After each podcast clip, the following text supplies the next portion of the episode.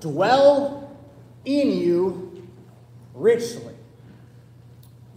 Perhaps you remember from chapter 1 of the book of Colossians, Paul says that the gospel, the good news, the, the good spell, the story that breaks all other stories, the history of the resurrection of Jesus Christ, has revealed a mystery that was once hidden for all ages, there was this hidden reality that God was planning to do that now is revealed. And that is not only that, He is risen. He is risen indeed. Alleluia, because that was known.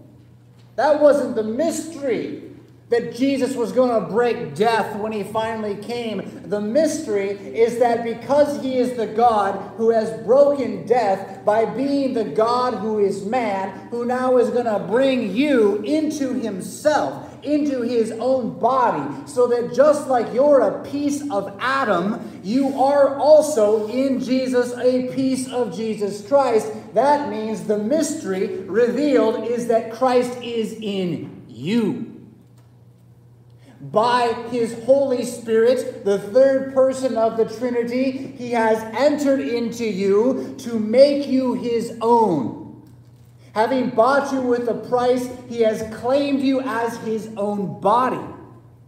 And for this reason, your master, your Lord, and your king, even more, your very father, not according to the flesh, but yes, according to the flesh and blood which you feast on on this altar, you are now literally, physically, eternally one with Jesus Christ, and he is one with God.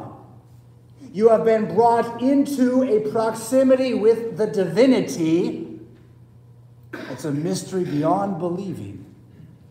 And yet, again, the good news is that you are given to believe this. So that when Paul says, let the word of Christ dwell in you richly, he's not joking around. He's saying that this Jesus who is inside of you, the way that he is inside of you, is by these very words. That the Holy Spirit's work upon you is one with the word which is in the scriptures.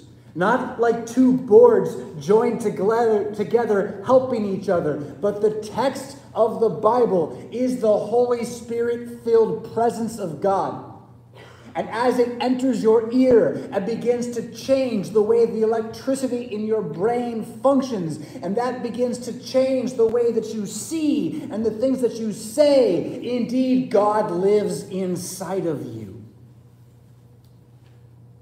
Colossians chapter 3 is going to say, well, then, you know, focus on that. Don't ignore that. Don't pretend like that's not there. Don't live as if that's not true. In fact, fight. Fight back against the old flesh that doesn't want this to be, which is also still inside of you. Now, we'll get to that idea here in a moment, but to, again, to emphasize from the start, we began with Paul saying there's a mystery, it's been revealed, Jesus is inside of you. Everything that comes next in today's text is based upon that being true. It's not maybe, it's not if, it's because. And there we have our link to chapter 3, verse 1. You can find that on page 984 of your Pew Bible. And I will, as you get there, quibble almost immediately with the first word. Because the first word in English, in most translations, is, I hate this word, if. If. If then you have been raised with Christ. He just spent two chapters saying you've been raised with Christ. He stated that this has happened. If, there's no if, it is done. He nailed it to the cross. Now you say, Pastor, but doesn't it say if in the Greek? And my answer is, well, kind of. The word in the Greek that's translated as if does more than one thing. We have words like this too, words that can go one way or the other depending on the context. And the amazing thing about their word if is that it also is their word because.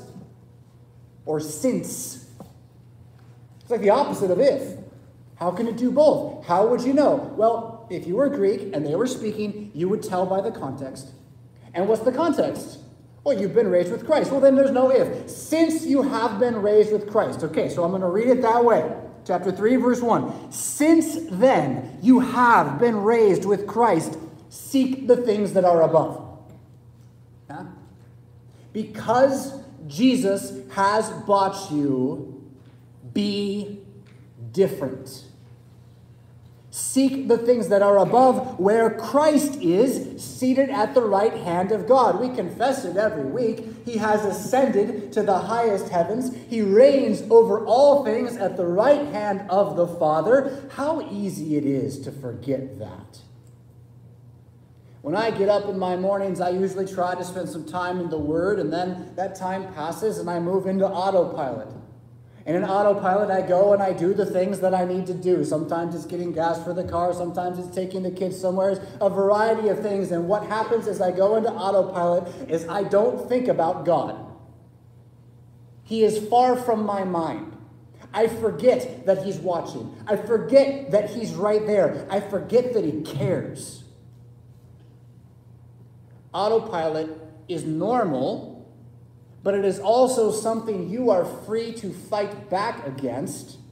First, just by believing it, when Paul says, Seek the things that are above where Christ is, the place to start changing who you are as you live in this world is to remember that He is risen. He is risen indeed. Hallelujah. And that, therefore, since Christ has died, Christ is risen, Christ will come again to see that tomorrow is a mythology, next week is a lie, next year may never come, but Jesus' return is something you can bet on with your entire life. To seek the things that are above means simply to live remembering that at least once a day. And certainly in the times when things seem darkest and bleakest in this age. Verse 2 Set your mind on things that are above, not on things that are on earth. That doesn't mean that you don't have to find food for today, although God will give it to you too. It doesn't mean that you shouldn't care about what's happening in the politics of your city. It just means don't seek those things as if they're even in the same game as the knowledge you have that you've been set apart and blood bought by the man Jesus Christ. Verse 3 You have died. What's there to fear? You've died, and your life is hidden with Christ in God. When Christ, who is your life, appears, then you also will appear with him in glory. That is very specifically talking about his return and your resurrection from the dead.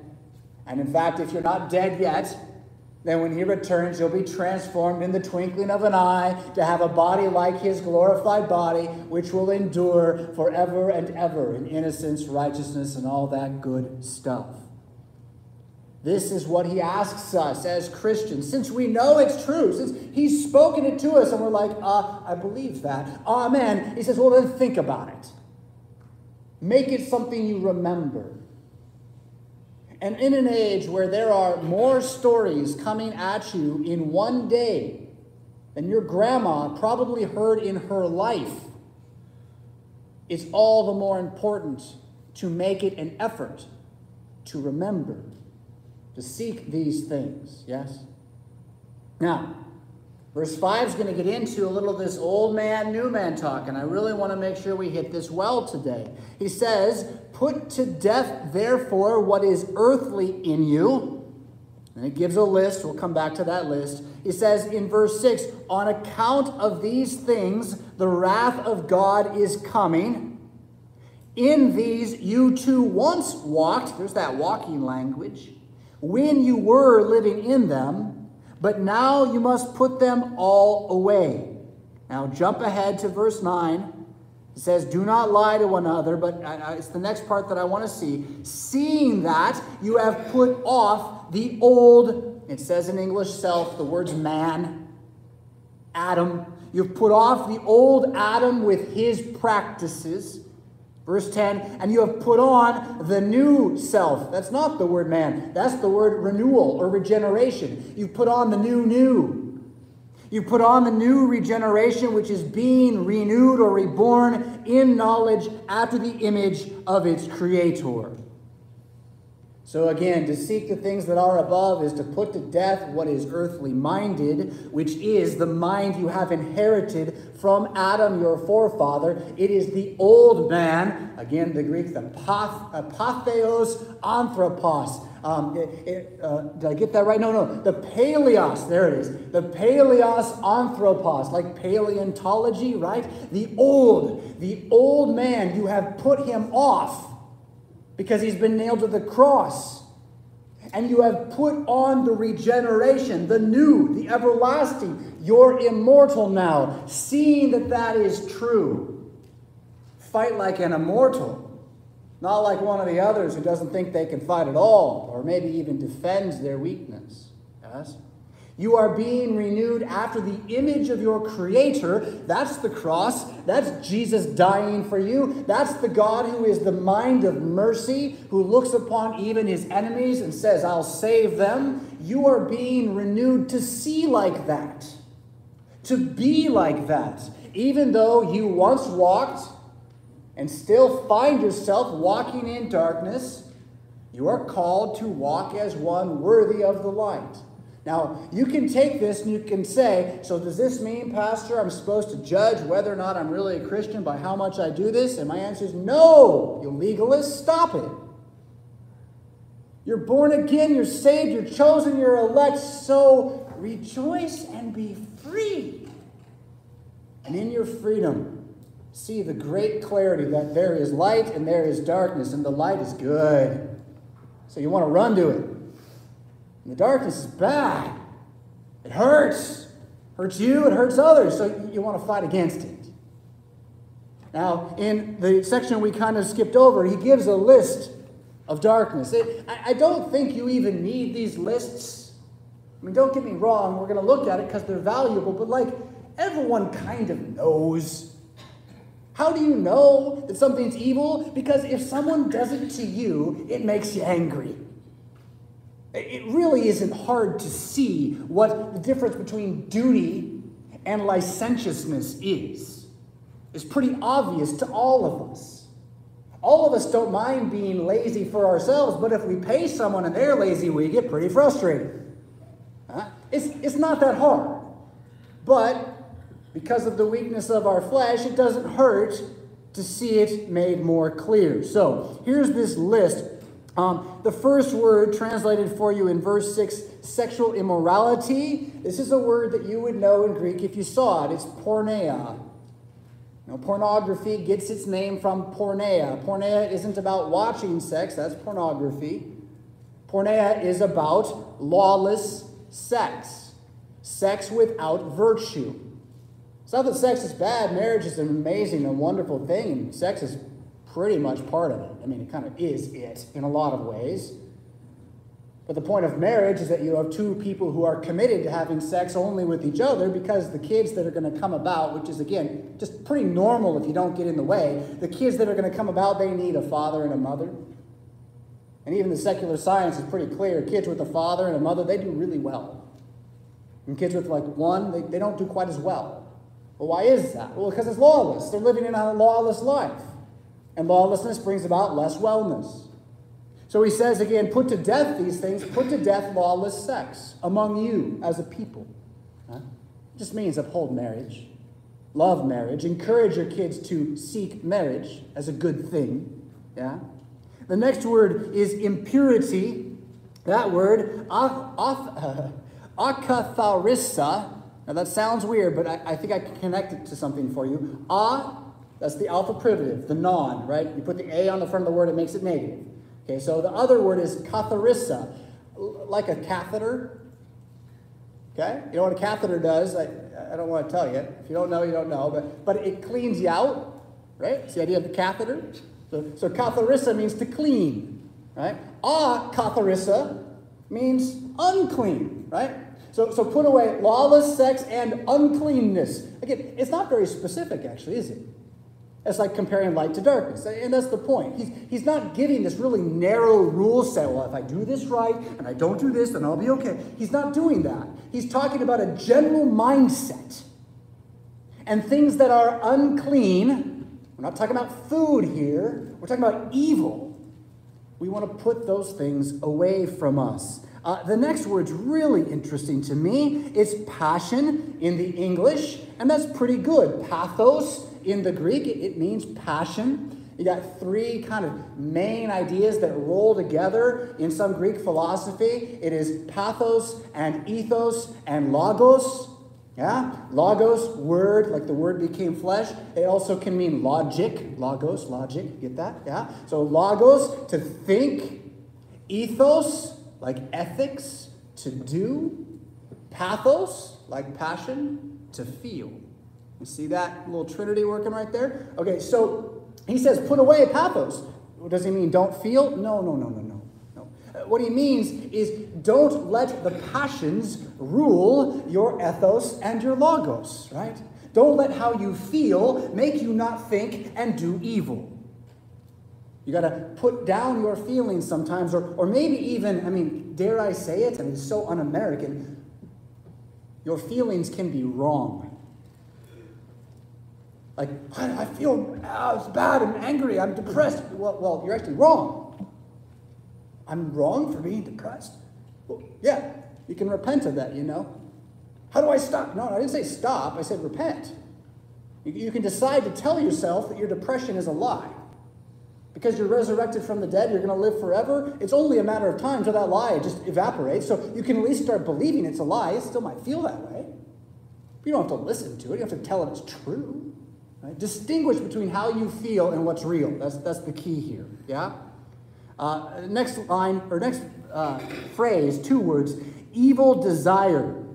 And it really just means to crave evil. To crave evil. And he's not saying you will never crave evil. I mean, the whole point of this is to expect there's going to be a moment that's going to come in your life where you want to do something wrong. We call that temptation sometimes, right? It's going to show up, and you're supposed to kill it.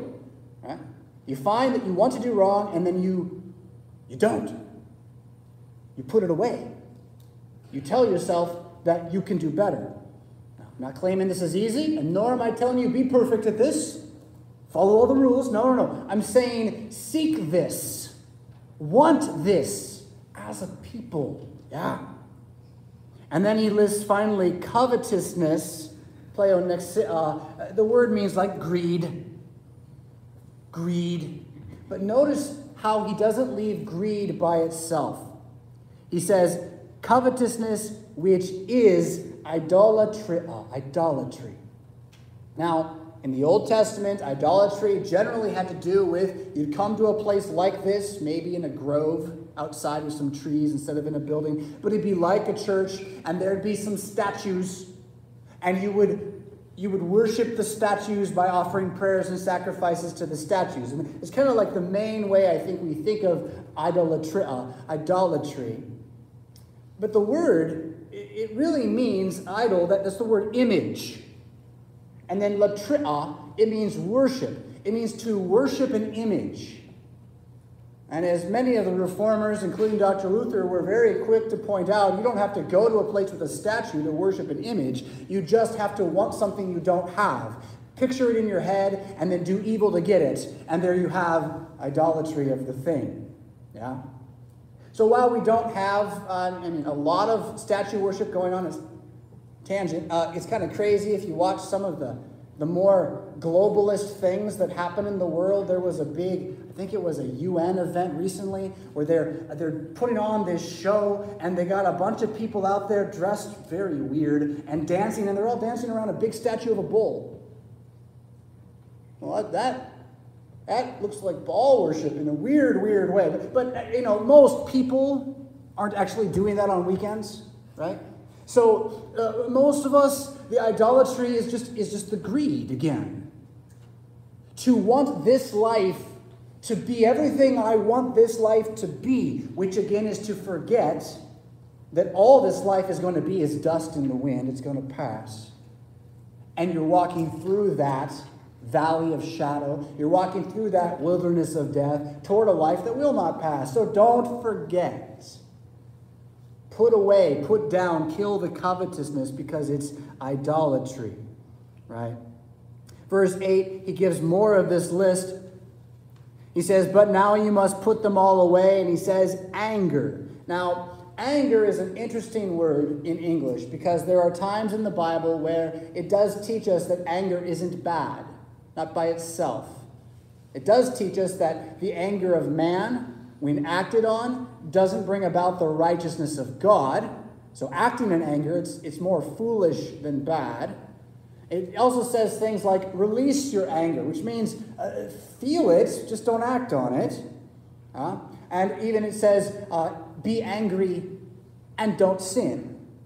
Be still and know that I am God. So, so anger isn't the problem, but when you think about what this word orge means, uh, it is kind of something we want to fight against. It's an impulsiveness. Yeah? Anger is an impulsive need to stop something or to do something. And that's where it doesn't breed wisdom for us.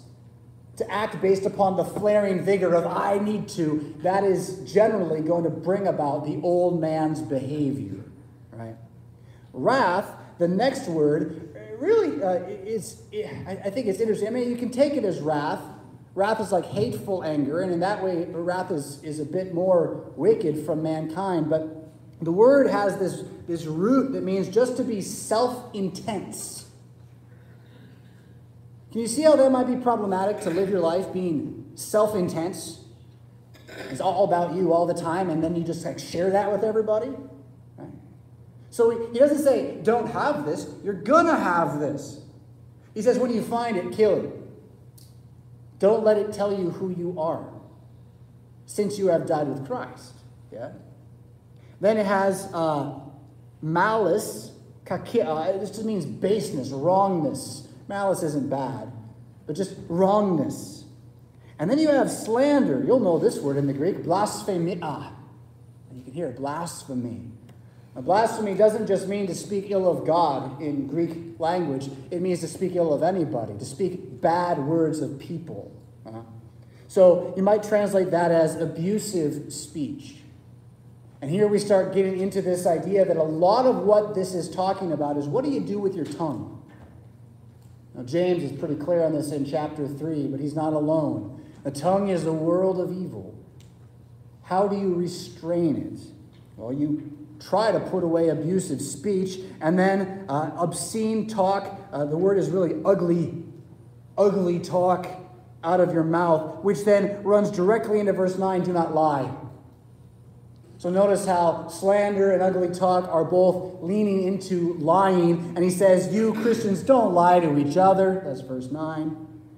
Because you've put off this old man. He's been crucified. He's nailed to the cross. And his practices, his ways. Verse 10. And put on this new regeneration, being renewed after the knowledge of the image of the Creator.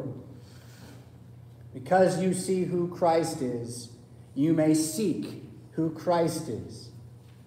Your salvation already happened. This isn't about making a decision for Jesus so you can know he loves you. This is about knowing he loves you because he said so, so now you get to make decisions for Jesus every day. And it's a lot better to, by daily renewal and repentance, emerge as a new man to live before God in your baptismal righteousness than to walk in darkness and the shadow of death with no hope, with only despair, with pride and failings, and nothing but yourself to rely on. Verse 11 tells us here, there is the church. Here is not Greek and Jew, circumcised and uncircumcised, barbarian, Scythian, slave, or free, but Christ is all and in all. This is again, like you aren't, you aren't the worst sinner. I know you did bad stuff. I know no one knows. I know no one can see, but you aren't the worst sinner. You're just like the rest of us. And that's why under Christ we are all free. We are all purchased. We are all owned. Uh, moving on to verse 12 with the put on now, because there's some good to go against the bad. What do I do when I'm not seeking the evil? How do I seek the good? Put on then, notice the, the clothing language, as God's chosen ones, right? Because you're chosen, put on holy and beloved, compassionate hearts That's a fun one. It's one of the ones that President Matthew Harrison the Missouri Synod, when he preaches, he loves to say this word, uh. Uh, it means uh, spleen. Put on your spleen. Yeah? Uh, but it's the way that the Greeks would talk about your heart. And that kind of like your guts as a whole. You know how when you feel something for somebody, it's like inside your stomach? That's, that's the idea. And, and it leads toward not bad feeling, but good feeling. So the translation is mercy. And tra- translation is pity, but just it's you see somebody, have your heart go out to them. That's the idea here. Put on compassionate hearts. Then uh, kindness. Uh, this word means to value other people. To value other people. Humility. We talked about this a moment ago. It's really quite a different word here. Um, again, it's to. Did I skip one? Nope. Oh, that's why. Because humility and meekness are almost the same. The word translated as meekness is the word normally translated as humility. Kind of weird. Um, so the word before that uh, means to be beneficial. Be beneficial. Can, can you help? Huh? Uh, it could also mean to be upright, right? right? Don't, don't crouch over like you're just wicked all the time. Like stand up and look around. Can you help? And then the next word, translated meekness, that's the one that means to, to be afflicted to be one who bears affliction. Yeah. Then you get into patience here. Uh, makathumia, uh, the, the root of that word means to wait. Patience means waiting. Oh, I hate patience. Yeah, I, I get it. I do too. But, but actually, it's good. It's good to practice waiting. Verse 13, bearing with one another, and if one has a complaint against each other, forgiving each other as the Lord has forgiven you. So, again, the substance of all of that goodness is to see that you're not the worst sinner, and neither is your neighbor in the pew. You're all one in Jesus Christ. You're all fighting the darkness. You're all walking toward the light. So remember that as you talk. Remember that as you live. Bear with each other. That's verse 14. Then, above all these things, put on love, agape, which binds everything together in perfect harmony, and let the peace of Christ rule in your hearts, to which indeed you were called in one body, and be thankful. Now we're back to where we started, verse 16. Let the word of Christ dwell in you richly. That's what we're doing right now. And the whole How to Read the Bible series is me trying to compel you by hook or by crook or by any kind of sales pitch or demand to do it at home. Go back this week and open Colossians 3. Read it every day. But I just read it yesterday, Pastor. I know. Let it dwell in you richly.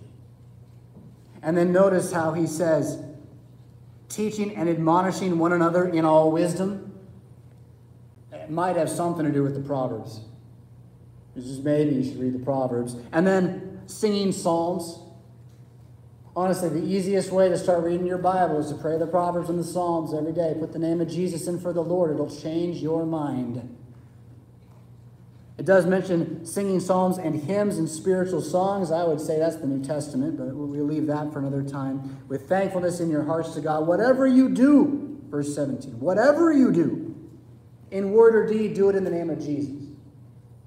But what if I don't know what Jesus wants? Well, then, yeah, again, so pray to Him, ask Him, implore Him, and then seek His word. And whatever you do, whatever your hand finds to do, do with all your might, knowing Jesus is with you. God has you. You don't just have a God, you have the God. You don't just have the God, you have the God in you. How? By the Word. So get more. And then trust that this will not leave you unchanged. That the old man, the Paleos Anthropos, is being put to death.